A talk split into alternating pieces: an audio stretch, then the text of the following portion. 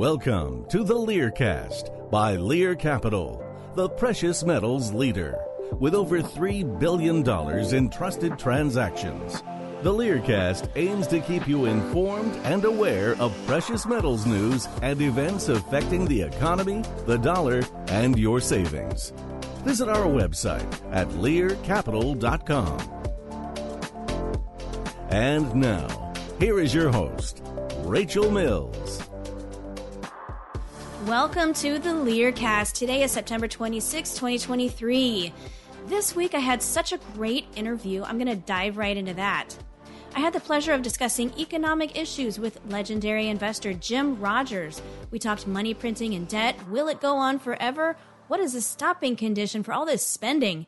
We talked about agriculture and if he's still bullish on it. Is there a concern about Chinese investors buying up U.S. farmland? Rogers shares thoughts on BRICS, a potential rival currency to the US dollar. He says some surprising things about silver. Could we see a silver standard again, if not in the US, somewhere else in the world? He also reiterates his best investment advice and what to do if you don't know what to do, and what life advice he gives his teenage daughters. Is it good advice for you or for your kids? The video of this Zoom call is also posted on our YouTube channel and on our Rumble channel if you'd prefer to watch. If you'd like to reach out to Lear Capital for your next precious metals purchase, call 1 800 816 5452. Mention this podcast for a no obligation $500 account credit to help you get started. 1 800 816 5452. Jim Rogers is truly one of the greats, and it was my privilege to spend a little time with him. Take a listen. Thank you, Jim Rogers, for joining me on the Learcast. You're a legendary investor, and today you live in Singapore. And uh, I am delighted to get your insight on the economy and markets today and give us a little insight about what you think about the economy and where things are going. So, welcome, welcome.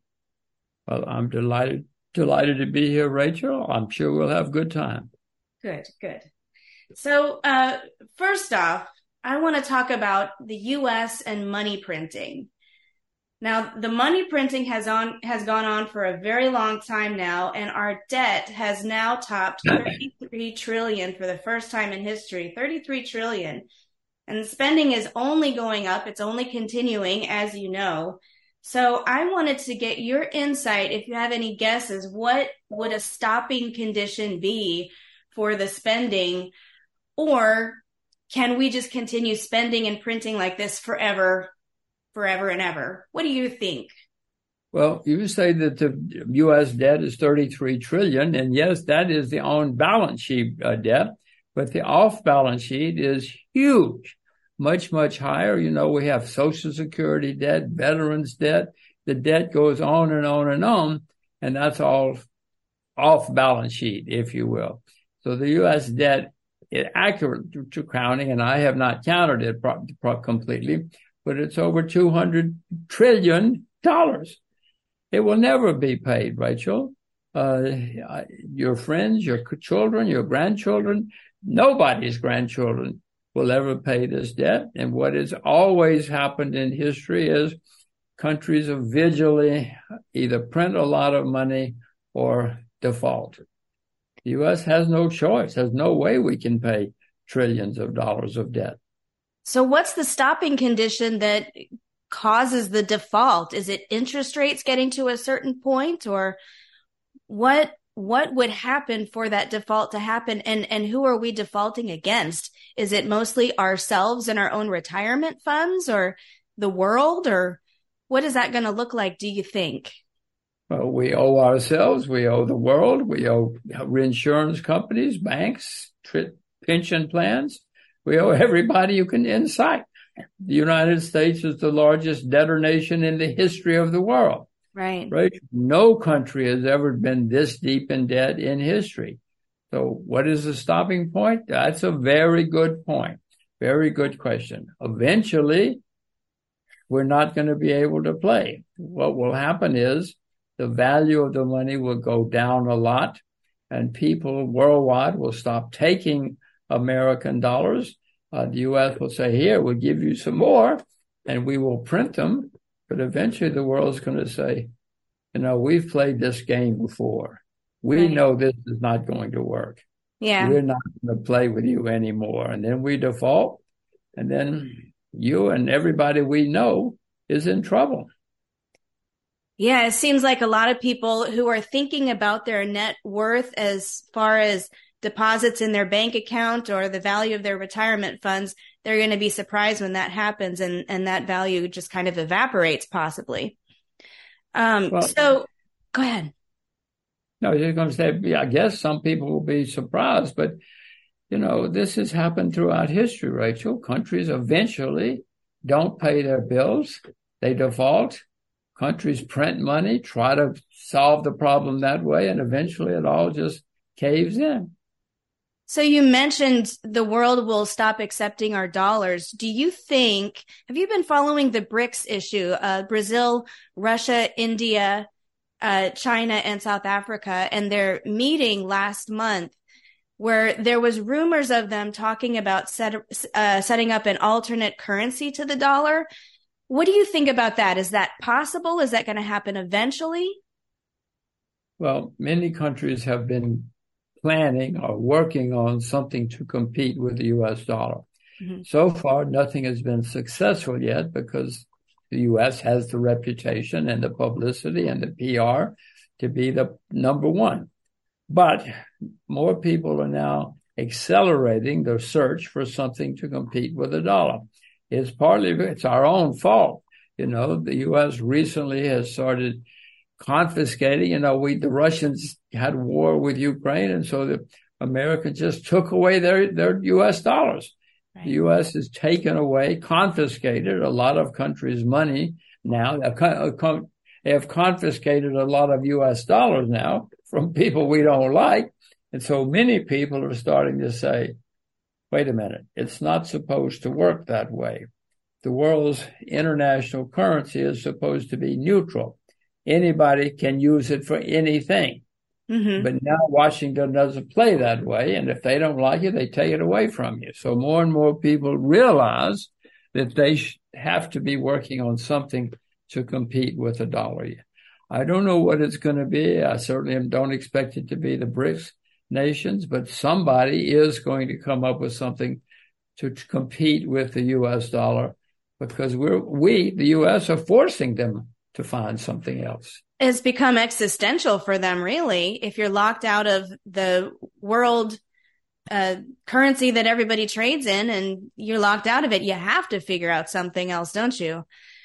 Now, whether you like it or not, your insight is exactly correct. Now, a, a, lot of people say, well, another fiat currency is not going to work because all governments print and spend the way the United States does. And if given the chance, they will accelerate just the way the United States does. So it makes me wonder, yeah, maybe fiat currency is not the answer. Maybe precious metals will have a role. And indeed, the BRICS currency, they were talking about at least partially backing it with precious metals. Do you think that's possible for, for precious metals to in that way remonetize? Well, many times in history, people have tried to use gold or silver or both to as their money standard the United States was founded on the silver standard in 1792. We didn't use the gold standard for a few decades. We, our standard was the silver standard. Mm-hmm. Many people have used silver as the standard. Jesus Christ was sold for 30 pieces of silver. Silver, that's right. Not for 30 pieces of gold. Because many countries, many places have used silver. Many have used gold. So people have always looked, looked for something else. So far, no printed paper money has stood any test of time for a very long period of time. Mm-hmm. But they're out there looking now. I promise you, Russia, look out the window. Many countries are now looking for something to compete with the US dollar because we have forced them to. Yeah, absolutely. Yeah, and and what's that going to do to uh, savings in dollars when and if that happens? It's going to be uh, chaotic, I think, it, for some kind of adjustment period when that happens. Um, moving on, in the past, you've been very bullish on agriculture. Are you still bullish on agriculture? And do you think when foreigners buy up huge swaths of American farmland that that's a concern. Should we be concerned about that? Well, at various times in my investing lifetime, I've been in, bullish on several things. Agriculture has been one, and yes, I am bullish on agriculture now. I can see that we, the U.S. and world, is running out of farmers. I, I presume you're an educated woman. I can tell you are not many people you went to school with became farmers. Very few people are farmers anymore in the world. So the world is developing a problem of what's going to happen. You say is a, a problem that foreigners are buying uh, American farms. Well, if, if America says we will not let foreigners buy our property, our land, our buildings, or anything else, what are we going to do? We're going to say to the world, we will not sell you anything what you just described or what I described, if that happens, is that's further collapse of the US dollar. Mm-hmm. If we say to people, you cannot buy farms, we got a real problem. We're going to say you cannot buy our cars either. You cannot buy anything. We That's have a serious problem. Yeah. Well, I guess that would be a form of capital controls. Um, and first, you know. first capital controls if it's if if we say to people you cannot buy products you cannot asset but you cannot buy assets in the US well the thing about cars is you can move them but farmland kind of stays put so it's like buying up the country one piece at a time Johnny Cash style is my concern but anyway, I mean, yeah, you, you bring up some very good points. If we were using them and making better use of them, then maybe they they wouldn't be sold to foreigners. So that's a good point. Um, you've advised you've advised people in the past to invest in what they know and then they will know what to do when things go well and they will know what to do with that asset when things go wrong uh, what if somebody feels like they don't know anything is is there an asset class out there that is a no-brainer for someone who who feels like they don't have expertise in if you anything. If you don't know what to do, please do nothing. Put your money in the bank and wait until you find something to do that you know a lot about. Everybody watching this knows something about something, whether it's cars or fashion or sport, whatever it is. So if people invest in what they know a lot about, then they will probably be okay. But if you just listen to somebody and things go right, you don't know what to do because you don't know why you invested in the first place. Mm-hmm. If things go wrong, you don't know what to do because you don't know why you invested. So if you want to be successful, just stay with what you know. If I told you you can only have 20 or 25 investments in your life, you wouldn't be jumping in and out of things all the time. You would wait until you found something that you know was going to be successful and you would be successful. Good point. Now, how can you tell if something is in a bubble? How can you identify a bubble? Well, I have been investing a long time and I've seen a lot of bubbles. They all look the same. Everybody's saying, oh, this is a great new thing. This is a sure winner. Don't worry. You have to make money in this. And people jump in and out and they call their friends and say, you should invest too. The higher it goes, the more excited people get and want to buy more and more. And if somebody sat down to them and said, well, tell us what it is, they probably can't tell you a very good description of what it is, but they will tell you, oh, Rachel, you must invest. This is a sure thing. And please, when somebody tells you it's a sure thing and you cannot lose, run for the hills. It reminds me of like the tulip bubble. There was a movie on that a little while ago about the, the tulip boom in, in Holland. That was fascinating. And there's a lot of parallels to watch out for. Well, the um, world has lots of bubbles, not just yeah. tulips, not just Holland, not just America. We in the U.S. have had a lot of bubbles. Everybody has. At times, people lose their senses. They think that it's a sure winner and they have to invest because it has to go up. when you hear that, please put your money away. It's just like housing. Yeah, back then. Um, are you concerned about central bank digital currencies, CBDCs? We've been talking about that a lot at Lear Capital lately. Um, and people are concerned about programmable currencies, uh, meaning programmable citizens. In other words, money that can be turned off by the central bank or, you know, all kinds of, uh, scary scenarios. Are, are you following that issue and are you concerned about central bank digital currencies? Well, of course. I mean, most central banks, nearly all, every central bank in the world is working on digital currency, electronic currency, computer currency, call it what you will. They love it. It's cheaper. They don't have to transport it. They don't have to print it. They just have to put it on the computer so mm-hmm. they can control it very easily. But Rachel, worse than that is they know everything you do. They'll call you up one day and say, Rachel, you've been drinking too much coffee this month. Stop drinking so much. They'll know everything you're doing. And they love that. I, of course, don't love it. And many people don't love it, but governments love it. It is coming. Every government is working on computer money now, and we're probably going to have it. Is it good for you and me? No. Is it good for somebody? Yes, but not me and you. But you think it's coming for sure. No, I'm sure it is. Everybody, all the governments want it.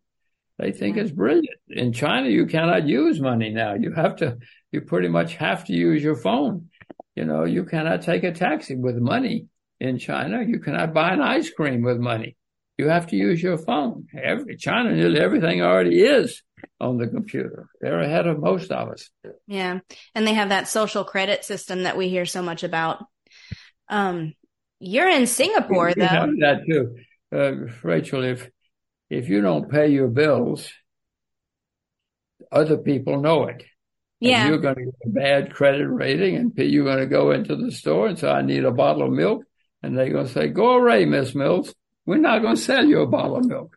we know you're not good for the money," or whatever they're going to say. Yeah, but it, it's coming to more personal choices rather than just finance and whether you pay your bills. So that's once they know it, as I said, they love the concept that they know everything we do. Mm-hmm. That gives them a huge amount of control, which yes. they love. I yes. don't, but they love it. Is it like that in Singapore? Well, everybody eventually, yes. You can pay your bills now in Singapore over the internet. I cannot, but my secretary can. I'm hopeless. But yes, no, many people, yes, can use computer money already in many countries, not just Singapore. It's coming to America. Last question. Um, you have two teenage daughters. What do you tell them about the future and how to relate to money? What's your best advice for your daughters? I have two sons, so I'm curious, what should I tell them from Jim Rogers? Well, the main thing that I try to tell them is if you're going to go to college, only study what you love. Don't love what your professors say or your friends. Do what you love. And likewise, when it comes to money, only spend or invest in whatever you yourself know a lot about. Don't listen to hot tips. Don't listen to other people. Hot tips will ruin you. Absolutely ruin you. So only do things with your money that you yourself know a lot about. Good advice. I'll pass that along. Jim Rogers. Yeah, I hope you will, Rachel. Yeah. Everybody says that, but most people, they get a hot tip and they run off and invest. You know, they hear something on the TV, they hear something in a bar, they hear something at a party, and they act. Oh, they want it to be true. They want it to be true. So, well, of course, Rachel, I want to get rich fast too. I want to be rich in a week. But I've learned over the years that's very dangerous. And hindsight is 2020. You can look at Bitcoin and wish that you had invested at a certain point and then it skyrocketed to 60,000. Um, but you can't know that in advance. so. Well, if, okay. I don't know if I know what I'm doing, but I certainly have never bought nor sold Bitcoin or other cryptocurrencies because I don't see any reason for them to be money uh, yep. for anyone. If you can find something or you can convince us or teach us all, fine. I, Rachel, I tell you, I wish I'd bought a lot of Bitcoin when it was $2. But I wish I'd invested in IBM in 1914 also. Yeah, that's what I'm saying. I wish I had done with hindsight. So be careful. Yeah. If we all had a crystal ball or a reliable psychic, then we'd all be rich. Hooray. If you find that crystal ball, call me. well, definitely we'll share it with you. Well, thank you, Jim Rogers, for joining me on the Learcast. I very much appreciate your time. Well, Rachel, it's been fun. Where are you? Where are you sitting? I am in St. Augustine, Florida. Ah, wonderful. It's very nice there. Well, very good. If you ever want to do it again, please let me know because you're good at this. So Thank let you. me know and I'll be happy to try to help. Okay. Thank you so much, Mr. Rogers. And in the meantime, be very worried and be very careful. Very worried, very careful. Thank you so much. Thank you. Thank you. Bye bye. Bye bye. This has been the Learcast, a Lear Capital production. Thank you for listening.